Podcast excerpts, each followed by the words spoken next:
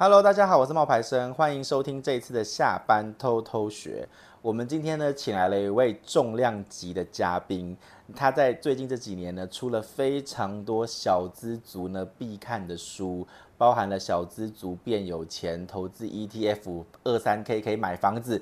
如果你觉得你自己是小资族，你来找他就对了。他是 Dr. Selina 杨倩琳博士。那我们今天要聊的主题呢是斜杠人生，让我们先欢迎杨倩玲 Dr. Selina。啊，冒牌生还有各位听众，大家好，我是 Dr. Selina，很开心可以在这边跟大家来分享这个题目，这样子。呃，其实这个题目哦，就是因为我前一阵子看到一个数据，就是有一个人力银行，他做一个调查，就是说台湾的年轻人，呃，三十九岁以下的年轻人，他们的存款只有十三点三万。然后百分之六十一点三的年轻人，他们觉得他们是，他们他们是有负债的。那所以就是，其实为什么就是我们今天要来讨论，就是说，那怎么样让呃一般的上班族、小资族有机会呢，可以发展斜杠，然后让自己可以有第二的呃主动收入，或是创造更多的被动的收入这样子。所以今天我们要讨论的题目就是如何发展斜杠，然后帮自己多赚。呃，第二份薪水，或是多多赚呃被动收入这样子，没问题啊。那我们现在就直接来分享今天的主题吧。那么培生，我想要问你啊，就是其实你自己本身也是一个很很很厉害的斜杠达人，谢谢。然后可以稍微分享一下，就是说你怎么开始就是经营一下自己的斜杠人生，然后你有非常多的身份这样子。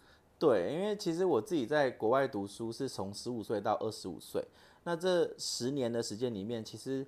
我一直想要当作家，可是我却没有那个，就是你知道那个路，也没有那个人脉，也没有那个资源，你也不知道怎么去努力。所以我那时候呢就开始规定我自己写无名小站。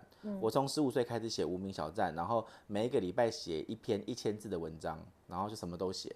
写了大概十年哦。哇，你写那么久，你坚持那么久？对，然后都没人看，三年破一百万我还觉得很厉害。然后但是人家女王你知道多少吗？三年八千万。然后弯弯三年三亿，然后 所以你懂，我那一百万不算什么，然后一直一直做到大学毕业都没有什么机会，那后来就是就上班啊，工作啊，到了二十五岁那一年，我收到了一通小学同学的电话，他问我说你在做什么？我说我在一间游戏公司上班啊，他说哈，好可惜哦，我以为你会成为作家呢。这句话应该很刺激你了吧？超级，我就心想说，我又没有做的不好，我一个月那时候我二十五岁，我薪水可以到四万五哎，然后我还要保证十四个月。我们家那个游戏公司是股王股后哎，我形象吧，我们不能说哪一间，就是很多明星打麻将的那一间。对，反正我那时候在那边工作啦，然后做了两年，老板也蛮喜欢我的，然后我就做一些行销的东西啊。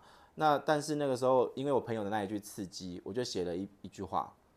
我就说丢一张履历表是在找梦想，但是当你丢了一百张，你就知道什么叫现实。嗯，这一句话跟一张照片，结果这样的搭配组合就让五万多个人按赞，我就真的因为这样子迈向了我的作家的人生。对啊，所以其实你也要感谢你的小学同学哈，真的，他刺激了你这样子。那后来其实我想想要再问一下，那你后来就是呃从什么时候开始离开你的正职？因为啊，要我们要聊这一个斜杠工作的这件事情，其实我们有准备四个大重点啦。第一个大重点就是收入不稳啊，我们需要主业跟斜杠，对，对不对？所以刚刚 Selina 才问说，我是什么时候开始去做这件事？其实我觉得很多人都想要发展斜杠，但是就是说，我觉得当然是很多的原因。第一个就是他原本的收入太少，对不对？那所以他开始发展斜杠。那我想要就是问冒牌生，就是说。你在自己在这个发展斜杠的那个历程当中，你一开始是怎么慢慢去做累积的？一开始在二十五岁的那时候，我其实有一份正职嘛，然后那正职在游戏公司。嗯、接下来呢，其实因为出书的原因，第一本书卖的还不错，大概有卖到十万本。嗯，那台湾就卖了六万多本。那那个时候，其实我就有点志得意满了，我就觉得说，哇，哥的时代来了。我真的那时候这样想，我的时代来了，我要我要我要辞掉工作，我要就是去做我想做的事情。然后我身边所有的人，包含我出版社，都跟我说不要。大家还是叫你继续工作。对，他们都说你不要以为你每本书都能那么卖。哦。然后我当时觉得说泼冷水，哼，你们这些泼冷水的人，我会踩着你们往上爬。我当时这样子想，但是后来真的就像他们讲的，不是每一本书都 都这么卖啊。肯定让你懂啊，懂啊就是书书其实是写书很辛苦，就是而且现在啊，现在出版社，他出版社总编辑他们常跟我讲一句话，他们说他们以为啊，就是今年已经是书的谷底了，没想到明年后年还破新低。对呀、啊，所以其实就是 就跟现在股市一样。我还好啦，就是 Selina 也是我的股市的老师的，所以对，好，总而言之呢，就是收入不稳。嗯、那那个时候其实。所以第一本书写完之后，我没有离开工作，一直到第二本写完之后，其实也卖的还不错。那那个时候我就有点想要毅然决然的离开。结果我妈妈那时候就给了我一个标准，嗯，她说你现在一个月赚多少钱？我说大概五万块吧。她说那你如如果能够连续十个月都能够赚五万块钱，但是是不含你的本心。那你才可以说你不要做，因为我妈妈也担心，她就给了我这个挑战，然后后来我就开始去想办法。其实我为什么会问这个冒牌生这个问题，是因为之前我跟冒牌生我们那时候我也有工作的时候，然后冒牌生就是也跟我讲一个理论，就是说如果你想要就是从离开正职，那你的你的其他的副业、其他的收入。你要有至少有三种来源，对对不对？对对。所以其实他其实你妈妈讲的逻辑，其实跟这个逻辑是蛮符合的。我妈妈没有讲那么细，她只是告诉我说，这个这笔钱你自己想办法。对。然后我就想说，那我要想办法啊，那我的办法就是。工作 A 来一点两万块，工作 B 来一点两万块，工作 C 来一点一万块。那你们就会想说，那工作 A、B、C 又是什么？有时候可能是演讲，对啊，有时候可能是业配，那有时候可能是写部落格或者写网络文章的广告的酬劳。那全部加起来，如果连续十个月都能够这样子，我就觉得说，哦，好像可以离职了。我当时是因为这样子决定的。所以，我为什么会请冒牌生？其实，其实冒牌生有一个经历是，他也是跟大家一样，就是上班族，然后同时他在发展他的斜杠。所以，那我觉得就是说，一般上班族其实也是很想要发展自己的斜杠。而且，我最近看到一个一个网络调查，他说现在年轻人不躺，他都不太想去上班，但是想做网红。所以，很多时候的斜杠应该就是他的目标，就是成为 KOL 或成为网红，对不对？我昨天就是遇到一个男生啊，然后我跟那个男生在聊天，他本业是那个物理治疗师，嗯然后呢，他一边做物理治疗师，一边做 YouTube。对啊。然后我就说，你为什么要做 YouTube？他说他最终的梦想是可以开自己的物理治疗所。对。那他就想说，透过 YouTube 这个平台，可以帮助自己得到更多的曝光跟机会，然后做这件事情。可是我觉得大家在想到这个东西的时候，其实会忽略掉你的副业也是需要付出时间的。对，嗯，所以应该，可是我觉得我，我我我们先先回到就是说收入不稳，所以大家都会用主业主业跟斜杠。那我们接下来我们要讨论的一个一个问题点就是说，我们如何开启多元的人生。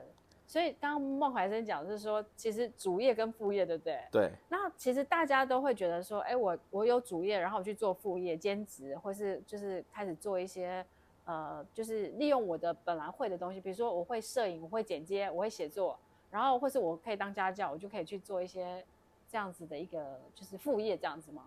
对，没错。斜杠的定义定义的话是 slash 的意思嘛，就是说除了你的。你的主业，你可以慢慢再去发展一些其他的，你的依照你的兴趣专长或喜好，慢慢再发展出你另外一个的一个事业的可能吗？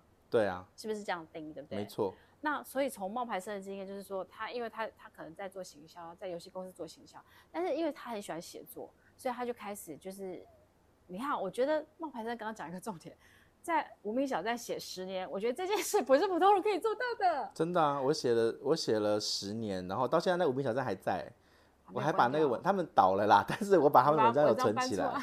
我的高中同学还跟我讲说，我最喜欢你无名那个时期了。我说为什么？他说因为那个时期的你最真实了。我叫你写去保龄球，你就写我们去打保龄球。然后我叫你写我们今天捡到一百块，我你就会写捡到一百块的故事。哪像现在啊，然后那个有了一点点名气或者有一点点成绩之后，然后就就 包装自己，就开始就不一样了。每天都来唠一句语录，然后我就觉得啊，你不懂，因为在经营多元人生的，或是你要找到主动跟被动收入来源的时候，其实这些就是要考虑的啊。你你如果真的只是想要写好玩的，你写日记就好啦。嗯，你就是要想读者他们想要看什么，嗯、这个是一个很辛苦的过程，嗯、不一定会有大家想象中的那么快乐。很多人刚刚我们提到说想要当网红啊，或者想要做自己想做的东西，啊、可是我刚刚有说到嘛，那大家会没有考虑到付出的时间成本。嗯、说实话。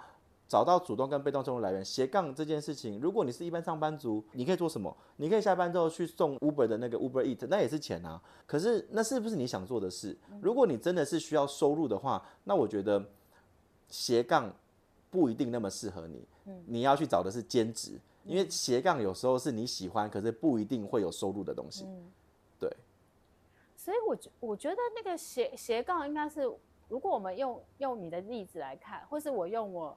呃，我其他朋友来看，比如说他是一个心理师，然后他就是在 YouTube 上面开始分享很多心理的、心理的那些小故事。某种程度，他当然会希望说，除了他原本的心理师的工作，也许他透过这个可以让更多人认识他之外，他也可以去出书，或是有更演讲，或是其他的更多的可能。没错啊，没错啊。可是这是他的梦想啊，所以我就常常会讲，很多人会问我说：“哎，冒牌生，请问一下，工作？”跟梦想的差别是什么？Selina，你觉得这个差别是什么？我觉得工作比较像是，就是说，呃，你有一些义务或责任，嗯，但是梦想比较像是说你真正想做东西。因为我觉得工作跟梦想有时候很多人他是他可能现在做的工作他不一定真的很喜欢，不一定他真正内心很想做的，但是他很想做的不一定可以让他赚到钱。Selina 不愧是博士。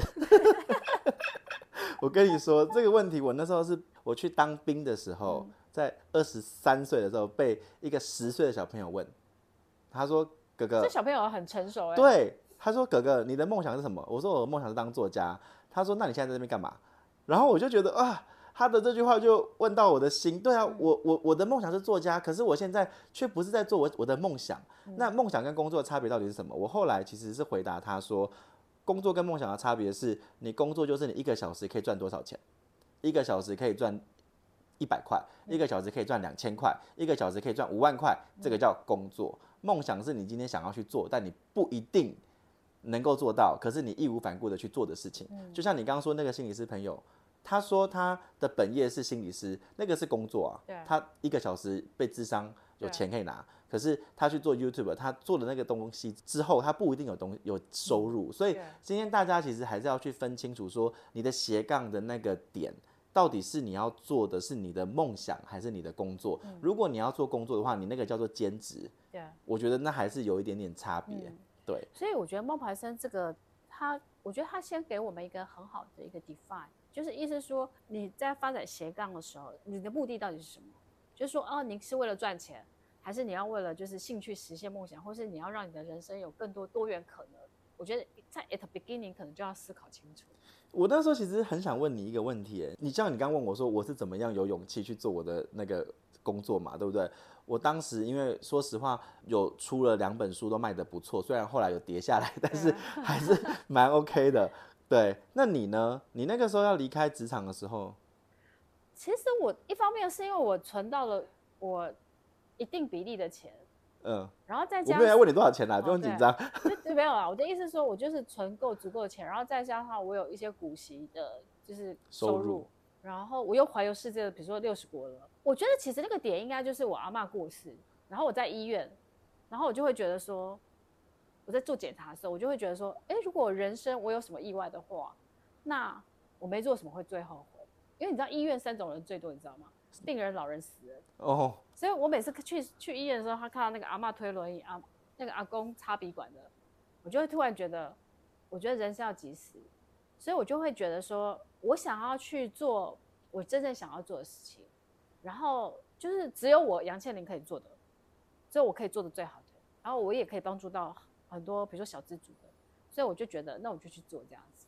所以你现在其实有很多元的工作的组合，对，那你可以。稍微分享一下，说你的那个多元的工作组合有哪些？一个部分是是我我是我现在还是在易飞网做策略长顾问嘛，然后另外一个是我我有在大学做副教授，然后另外一个部分就是我是作家，我有上班族财富发展学院，我是院长，所以大概是这些身份吧。对，你怎么没有把你的 podcast 讲进去？啊、你怎么没有把你的 podcast 讲进去？可是 podcast 我觉得它是。它是就是呃，比如说粉丝团 podcast，我觉得那个就是我我在做小资理财教育的一个梦想蓝图的版图的一款。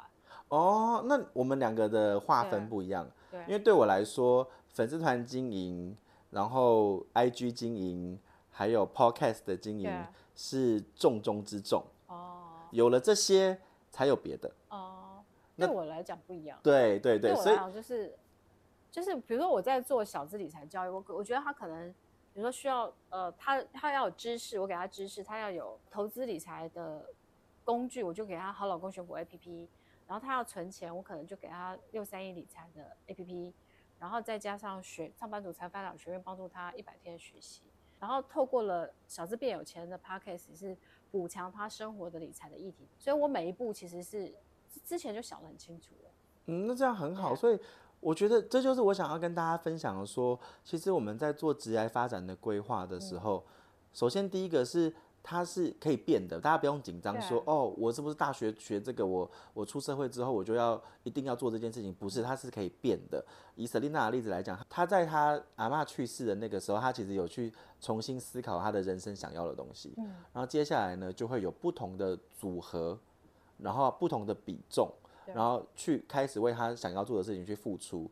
那我自己也差不多，但是我的方向是，我觉得因为我是社群起家的，所以我的蓝图的规划的方式就不一样。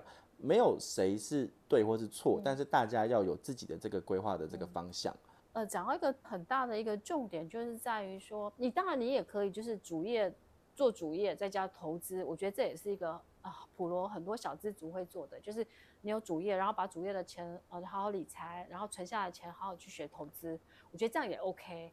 但是如果说，哎、欸，你人生就是相貌牌上，他就是人生想要做作家。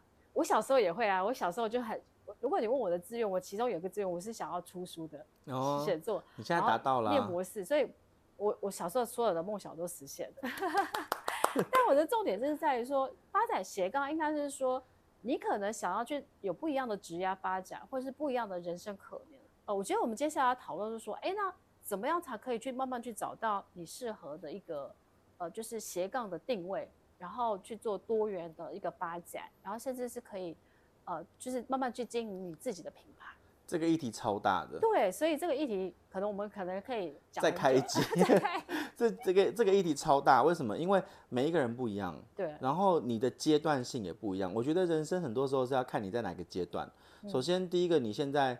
是小资族，还是你今天已经存够了你的退休金？你要开始去做你想要做的事情，这两个的做法就不同啦。我刚刚讲那个物理治疗师啊，他希望在三十岁以前做完他所有的梦想。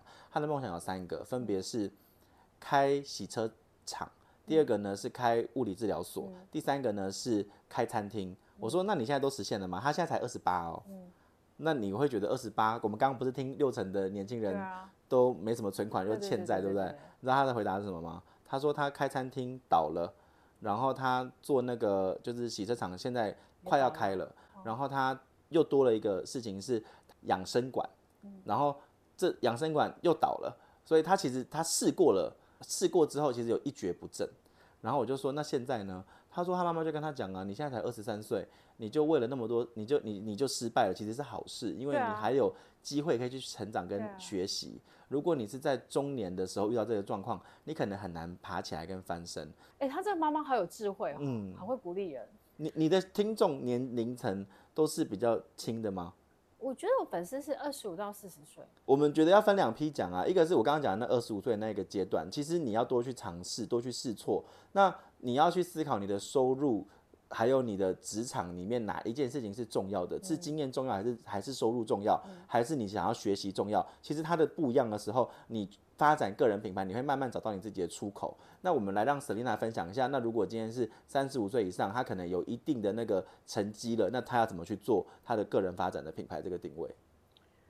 呃，我我我自己觉得哈，就是在做职业发展的时候，它其实是有三条路径。第一条路径就是你在你的专业值就一直往上爬，比如说，呃，我随便举例好了，你可能是呃一个研究员，那你就可能一直很认真在那个研究领域上面，然后就是在那个你有那个 domain 的话，就是去发展。然后另外一个是你发展成是管理职，所以你可能可以，比如说以后做总监，或是甚至做 CEO，哦，或是做跨国的总裁。然后第三种就是，哎，你可能觉得你的主业是，可能它就是一个很稳定，比如说你就是一个公务员，然后就是他可能公务员，比我举，我先随便举例好了，比如说你就是一个会计，啊，你公司可能规模没那么大，所以他的那个就是 career 的发展的空间没有那么大，所以你就会觉得说，哎，那我可我我有时间我就去发展斜杠。所以我觉得在发展职涯过程当中，我觉得要先问你自己，你你你你的职涯的路径你要走哪一条？嗯，然后如果你是选一，那你就是要在你的专业知识上去好去。那如果你去选二，你要去做，比如说呃公司更高阶的主管，你可能要去学很多，不管是比如说财会啊，然后，或是呃业务能力啊，或是管理能力那些，或是沟通协调。我觉得那个每一个的路径是不一样。应该是说，先问你自己，你你要的人生的职涯是走哪样的路径？然后去看自己有哪些不足，去补足。对对，比如说你就会觉得像像我有一些呃，比如说在女力学院，他们有一些人，他们可能就是护理师，那他可能就觉得他每天都是在病医医院里面，那可能医院的升迁管道可能就是，比如说他升上去就是什么主任、护理长这样子，他就会觉得说，哎，那他是不是有另外一个呃斜杠发展？就是除了他护护理师这个，他可以再去发展，比如说他的兴趣是，我随便举例好了。他喜欢写作、摄影或什么的，或是他喜欢，呃，就是，呃，编辑或 whatever，那他是不是可以利用他的呃空闲的时间再去发展其他的？那我觉得那个每一条路径是不太一样。对啊，其实是需要规划的，嗯嗯嗯，而且真的要静下心来想。对，所以我觉得应该是说，我觉得人生的职涯它其实是没有标准答案，也没有说哪一条比较好。那你必须先思考好。那假设说你你你现在就确定说，哎，你是要走第三条，那我觉得。就是第三条，可能就要开始去思考，就是说，哎，那你自己的，比如说你现在的呃核心专长，跟你的兴趣的兴趣的一些领域是什么？然后你的兴趣的那个领域当中，它是不是有一些的呃技能，呃或是一些知识经验，你可以把它抽离出来，再去去做一些发展，再往上去发展。我觉得这个又又是不一样。像我自己，因为我从小，可我很爱理财，所以我就会觉得说，哎，我就是会花很多时间再去钻研。然后后来我我可能就在公司成立小资理财社，然后就分享我所有的弄好然后慢慢的可能就哎有机会就出书，然后出书之后可能就有很多采访，然后慢慢就就变得是又有人要邀约说哎来开线上课程。我只是单纯是因为我很喜欢分享理财，有一本书叫《心流》，它其实就是说你很热爱那件事情，你把它做好，然后很很很就是很开心的分享给别人。事实上后续它会发展出。一条路，一条路来，一朵花，一朵花。可是那个可能是你原本没有想到的。真的，因为我当时也是想写作嘛，然后写作这件事情对我来说是我一直很想做的事，可是真的找不到方向，对，然后也找不到管道。就算写了部落格，累积那些文章，我当时是看不到所有的收获的。对。然后我后来是因为呃出了书之后，其实文章开始有人看了，就会有业配嘛。对。那业配，那你要掰呀。嗯、你你不太可能就是就是你真的就是照着人家厂商给你的资料，你就照他写，不可能，你要有故事。所以那个时候我在写这个业配的时候，我就发现，哎，当年那那十年，我用不同的角度去写这些人生的东西，比如说生活的，甚至政治评论，你知道，甚至节目评论。你还写过政治评论？嗯，我那时候那个时候马英九跟那个蔡英文第一次二零零八年选举的时候，我那时候就是也是在纽西兰的时候，也是有写很多东西。哦 没想到是政治狂热分子。对，那个时候很很久了，十八岁了，都已经距离现在好久了。那总而言之，就是我觉得，当我们在一开始规划我们个人品牌的时候，是很难求得即刻的回报的。嗯、很多人现在看到 Selina 会觉得说，哦，她现在过得很好啊，然后就是又刚刚刚讲了那么多的事业，那么那么庞大，然后做的这么好。可是其实她也是有从她的小资那一块去累积跟学习，到现在才能够翻转。你的人生，我觉得那个累积过程可能也超过十几二十年了。真的啊，就像我说，啊、你一定没想到我四五岁开始写部落格吧？对，我都没有想到。对啊。可是可能大家也没有想到，我可能从十几岁就开始对于理财这件事很有兴趣了。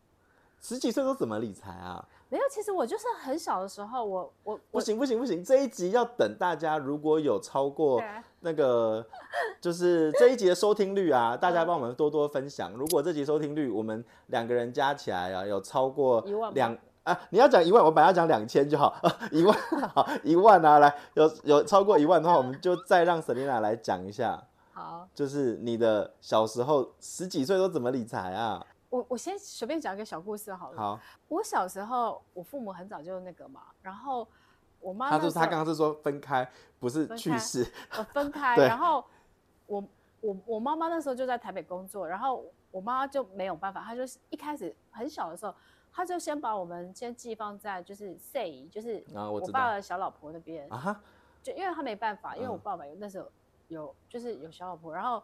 就那小老婆家其实对我们不好啊，她会打我们。可是那小老婆很奇妙，就是她就会觉得说，哎、欸，我们好像要吃猪肉，她可以给我们不好意思给我们多少钱。然后我每次都会跟我姐姐说，哎、欸，姐姐你假假设她给我五五五五块钱，好，我举例好了，我就会跟我姐姐说，哎、欸，姐姐你帮我吃，我给你一块钱。